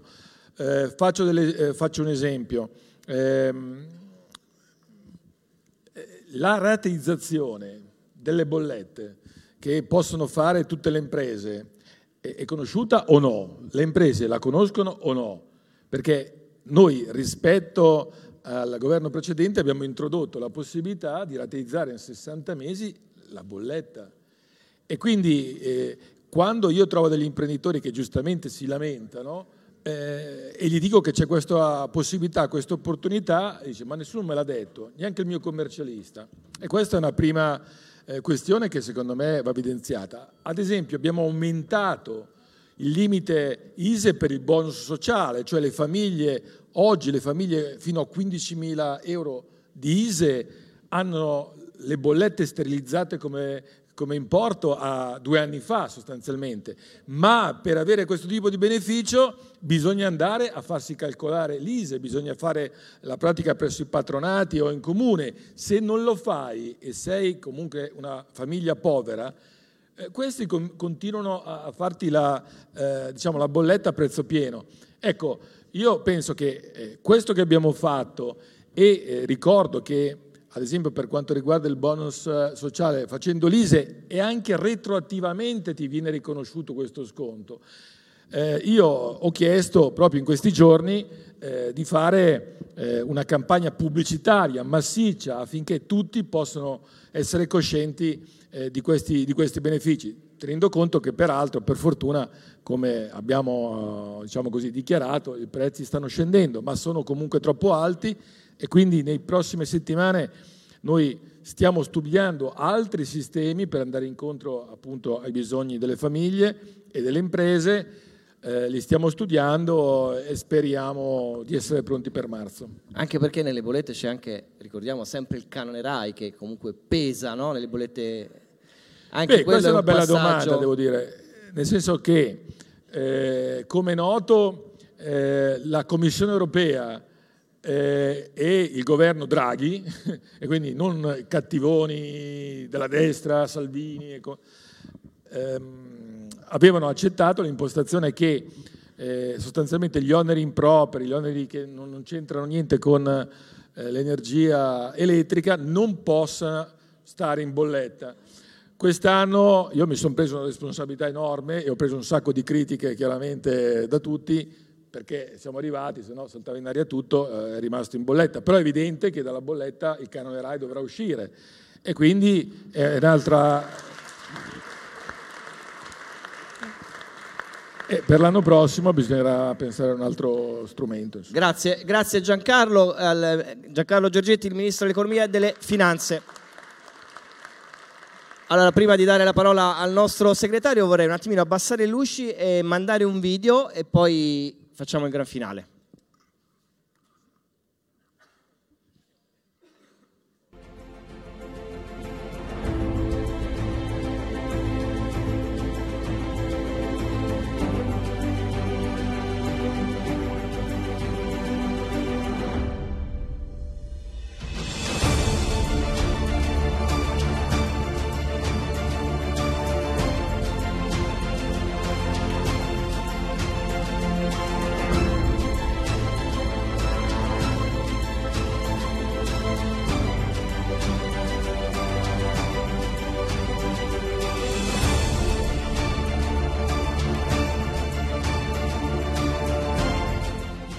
Siano cittadini di serie B, che non ci siano più periferie dimenticate, che non ci siano più province dimenticate.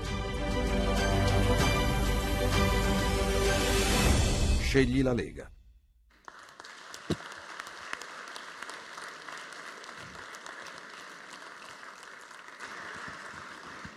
Ed ora la parola al Ministro delle Infrastrutture e dei Trasporti, nonché Vice Premier Matteo Salvini. Grazie.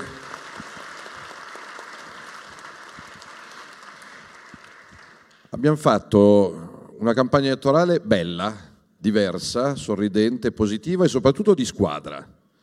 Questo sia nel Lazio che in Lombardia, mentre la sinistra è divisa, è litigiosa, è rancorosa, ha alleanze che cambiano a seconda dei quartieri, a seconda delle settimane.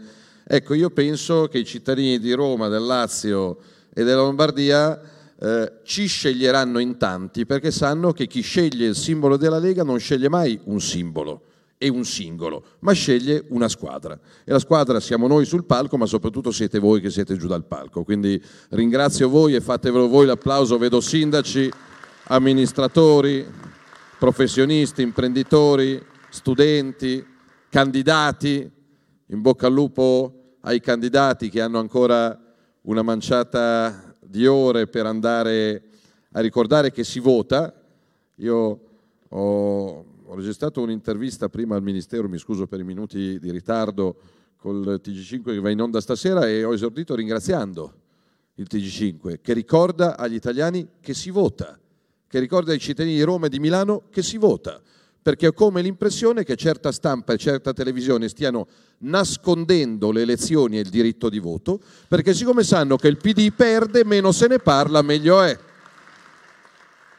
E quindi siccome in diverse redazioni c'è il famoso telefono rosso, la linea rossa, vabbè che adesso trovano spesso libero perché non si capisce se risponde Letta, Bonaccini, la Schlein, Cooperlo e quindi è, è difficile eh, chiamare eh, e trovare qualcuno che risponde, però e quindi cosa fanno? Cercano di far votare meno gente possibile non informando per poi dire sì, la Lega ha vinto, il centrodestra ha vinto, però ha votato poca gente. Quindi in mano a voi l'esercizio del diritto dovere al voto. E poi anche lì, eh, perché uno dovrebbe votare la Lega in Lombardia e perché dovrebbe votarla nel Lazio? Per lo stesso motivo, con esiti diversi. Parto da, da lontano, parto dalla Lombardia, perché lì arrivano a farsi curare 180.000 cittadini di altre regioni italiane che vengono negli ospedali lombardi e come diceva Rocca, i cittadini del Lazio invece ogni anno spendono 2 miliardi e 200 milioni di euro per andare a farsi curare altrove, perché mentre in alcune regioni gli ospedali aprono, negli ultimi dieci anni la gestione di sinistra ha chiuso 16 ospedali a Roma e nel Lazio. Quindi laddove qualcosa funziona confermi la squadra, laddove qualcosa non funziona cambi la squadra e il modulo. I rifiuti, perché poi la regione di questo si occupa, non di filosofia o di politica internazionale, quindi sanità, liste d'attesa, ospedali aperti, pronto soccorso dove la gente sta seduta o sta stesa su una barella, non per terra, l'immagine che abbiamo visto dal Sant'Andrea sono veramente eh, imbarazzanti per la capitale nel 2023. Rifiuti, ci sono regioni a nord come a sud che trasformano i rifiuti in energia, in calore, in ricchezza, in vantaggio e risparmio per le famiglie e per le imprese. Qua la sinistra dei no ha lasciato Roma e i cittadini romani in condizioni assolutamente inaccettabili, di più con lo scarico sulle province intorno a Roma per risolvere i problemi che la mala politica di sinistra non ha risolto a Roma e nel Lazio. Non è che Civitavecchia possa essere la discarica di Roma e le province intorno a Roma possono essere la discarica per le incapacità. Quindi chi sceglie la Lega non sceglie un termovalorizzatori, ma ne sceglie tutti quelli necessari per trasformare Roma in una città pulita dove i rifiuti diventano ricchezza, come accade in tutto il resto del mondo. Sanità, rifiuti, ultima riflessione, le case popolari. La regione nel Lazio ne gestisce, vado a memoria, 48.000 più 28.000 del comune, quindi 76.000 alloggi popolari, 14.000 in lista d'attesa, 10.000 occupati abusivamente e nell'arco dell'anno solo poco più di 300 nuove assegnazioni. Stai ascoltando Radio Libertà. la tua voce libera, senza filtri né censura. La tua radio. Quindi evidentemente c'è stata una incapacità di gestire il patrimonio popolare. Chi sceglie la Lega sceglie soprattutto le periferie, perché ovviamente noi ascoltiamo tutti e daremo risposte a tutti, però i romani dimenticati sono i primi che sono convinto domenica verranno a scegliere la Lega, perché qualcuno se n'è disinteressato per anni, molto attento ai salotti del centro e meno attento a Torviale, a Corviale, a Tor Bella Monica o a Tor Pignattara. Quindi questo sulle regionali. Aggiungo una riflessione. Chi sceglie la Lega sceglie una voce forte anche in Europa. Stanno avanzando politiche sbagliate, suicide e secondo me, il futuro dirà se avrò ragione o meno, per cui qualcuno è pagato da potenze straniere per danneggiare l'industria italiana ed europea, altrimenti non si spiega.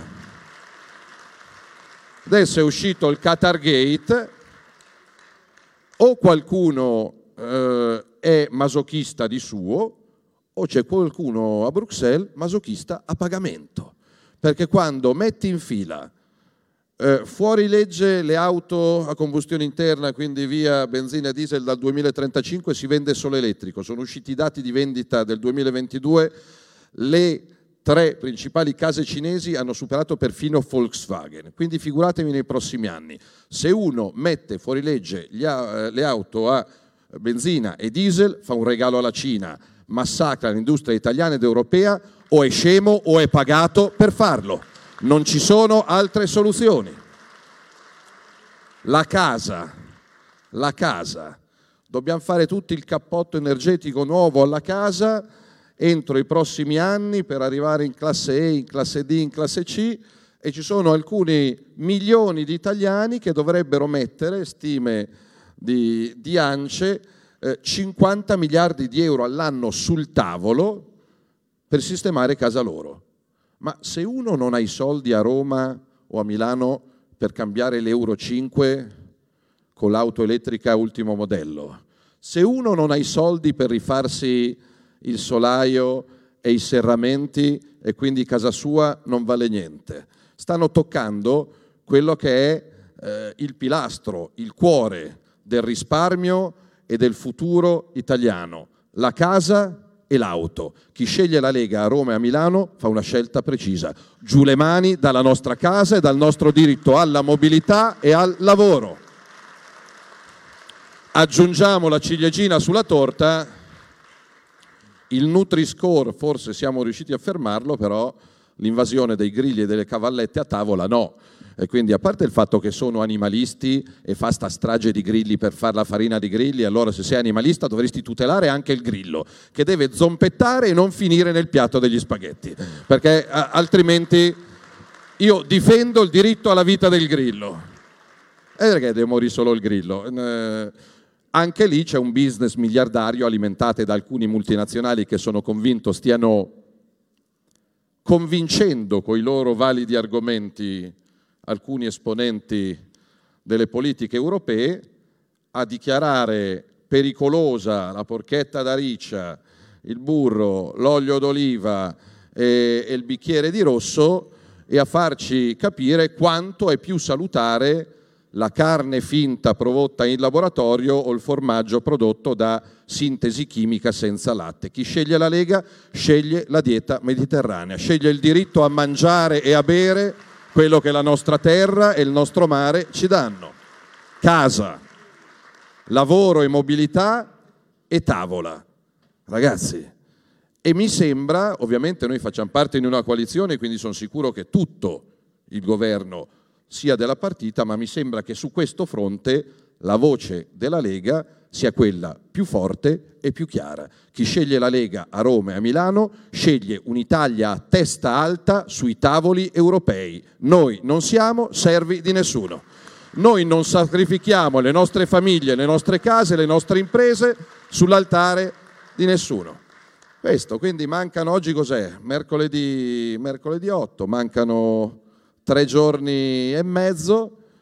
Eh, in bocca al lupo, io penso che ci sarà un buon responso anche grazie ai signori che sono di fianco a me, perché sicuramente sarà una bocciatura di Zingaretti e dell'incapacità della sinistra di dare una visione, un futuro ai cittadini del Roma e del Lazio, sarà una conferma del buon lavoro di Attilio Fontana e della sua squadra nella regione che più di tutte sta correndo e sta crescendo in Europa, però penso che sarà anche un primo, piccolo, umile importante, significativo attestato di riconoscimento di questi primi cento giorni della Lega del fare al governo, perché quando la Lega governa in una squadra compatta,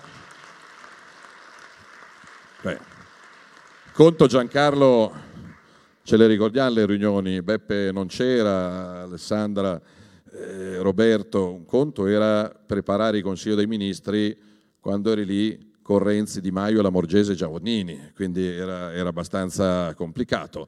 Un conto è preparare il Consiglio dei Ministri con gli amici di Forza Italia e di Fratelli d'Italia con cui lavoriamo bene e lavoreremo bene per i prossimi dieci anni. Questo è l'impegno. 5 più 5, come per l'affitto. Prenoto anche i cinque anni di legislatura successiva. E, e quindi mh, è impegnativo, è sfidante, è stimolante non faccio il riassunto di quello che per Roma stiamo sbloccando, i 2 miliardi per la metro C. Ecco, da Ministro dell'Infrastruttura ho avuto la fortuna di visitare, e poi lo faremo con i ministri, eh, anche con voi, la, la, quella che sarà la stazione della metro C di Porta Metronia, un'opera d'arte unica al mondo. Non c'è a Parigi, non c'è a Berlino, non c'è a Londra, non c'è ad Amsterdam. Andando sotto...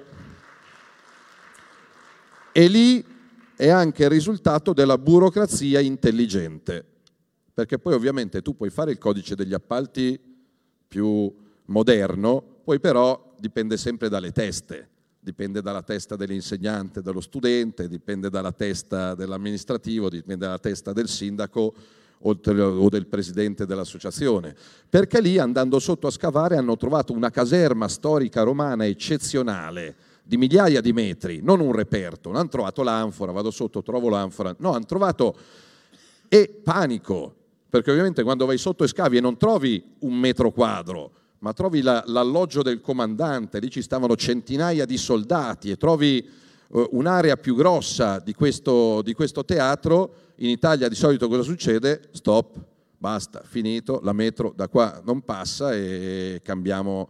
No, lì hanno trovato un sovrintendente con la testa che ha permesso agli ingegneri di mettere in sicurezza questa straordinaria opera d'arte, di spostarla, smontarla, la metropolitana è andata avanti, hanno scavato, passerà nei tempi previsti e servirà a tutti voi e a milioni di turisti e poi verrà rimontata la caserma laddove è stata trovata e di fianco alla stazione della metropolitana ci sarà un museo e ci sarà gente che prenderà la metropolitana a Porta Metronia per andare a vedere quella caserma. Quindi è così che la burocrazia e poi l'acquedotto, ne parlava Giancarlo, 700 milioni per il raddoppio de, dell'acquedotto del, del, Peschiera, il commissario della Roma Latina, la cisterna Valmontone, la Orte Civitavecchia, il porto di Civitavecchia i suoi 35 milioni. Quindi diciamo che in 100 giorni, e poi quello che mi fa impazzire sono le interrogazioni parlamentari di quelli del PD, che lamentano che l'attuale governo non ha ancora risolto in 100 giorni quello che ieri non hanno fatto in 20 anni a casa loro. Eh, le... Ma è vero, eh? Come mai il ponte non è ancora finito? Amico mio, sei lì da tre mesi, tu sei stato lì 15 anni, cosa hai fatto tu in 15 anni per un ponte? E quindi, però è, è bello. L'ho detto a Francesco e lo dico a voi perché qua ci saranno anche future consigliere, consiglieri, assessori della Regione Lazio, la sfida poi comincia a San Valentino. Io ho la netta sensazione che la Lega e il centrodestra vinceranno sia nel Lazio che in Lombardia. Ho la netta sensazione che PD e 5 Stelle prenderanno una sana lezione di democrazia e di partecipazione. Poi ovviamente la differenza la Lega la dovrà fare non il giorno prima del voto, ma il giorno dopo che i romani ci avranno dato la loro fiducia. E quindi chiamo a stringere un patto di lealtà, di coerenza, di correttezza e di buona amministrazione chiunque sia qua. E devo dire che però poi mi piacciono queste cose che, che stiamo facendo. Abbiamo sperimentato questa, questa, formula, non il comizio, anche lì bisogna fare il comizio, però più che il comizio eh, mi piace il confronto perché poi una cosa che dice Beppe, una cosa che dice Giancarlo, poi magari è di stimolo, è di spunto, magari le prossime volte lo allargheremo perché la, la squadra di governo della Lega sono 100 fra parlamentari e senatori, sono viceministri, sono sottosegretari, alcuni sono in sala, li ringrazio per il mazzo che si fanno perché dietro al lavoro di cinque ministri c'è il lavoro di centinaia di persone. Vedo Edoardo, vedo Andrea, vedo Jacopo, non, poi non vedo una mazza senza occhiali, però loro li ho visti, li ho visti entrando, le ombre, vedo più o meno, intuisco che cosa, che cosa c'è, è bello. E poi ringrazio anche i giornalisti che riportano su carta stampata, su radio e su televisione anche le idee, perché poi, per carità, capisco il giornalista che deve alimentare la polemica, il problema, lo diceva Giancarlo, di milioni di italiani è il mutuo e anche qua poi ci spiegheranno gli amici della Banca Centrale Europea il criterio con cui stanno andando in una direzione che porta le banche ad avere sempre più difficoltà a erogare prestiti alle famiglie e, e alle imprese e, e quindi è mutuo, bolletta, stipendio, lavoro, sicurezza. È uscita poche ore fa la notizia di un ennesimo accoltellamento a Stazione Termini. Io domani mattina alle 11 anche a nome vostro sarò a Stazione Termini per presentare un grande piano di messa in sicurezza delle stazioni italiane, a partire da Roma, Milano e Napoli. Perché prendere il treno a Termini o in centrale non può essere la roulette e quindi stiamo lavorando col ministro Piantedosi per la sicurezza in esterno, che dipende da controlli a tappeto della Polizia di Stato che saranno sempre più frequenti, e con Ferrovie dello Stato sulla sicurezza all'interno, per arrivare ad avere fino a 1500 vigilantes all'interno delle stazioni e sui treni.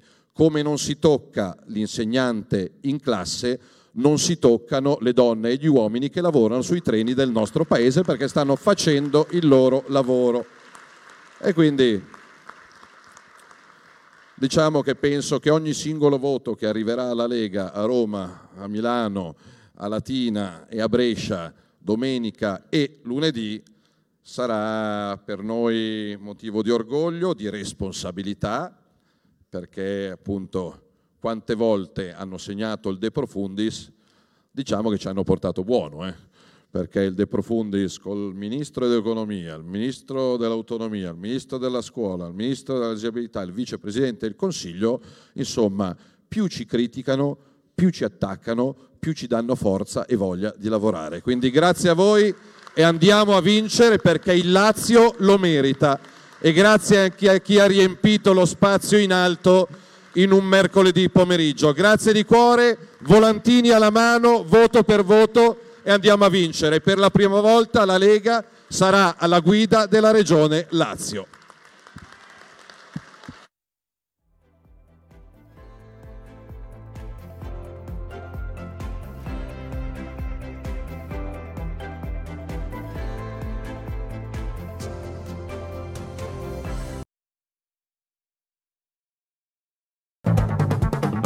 Avete ascoltato Zoom, il drive time in mezzo ai fatti.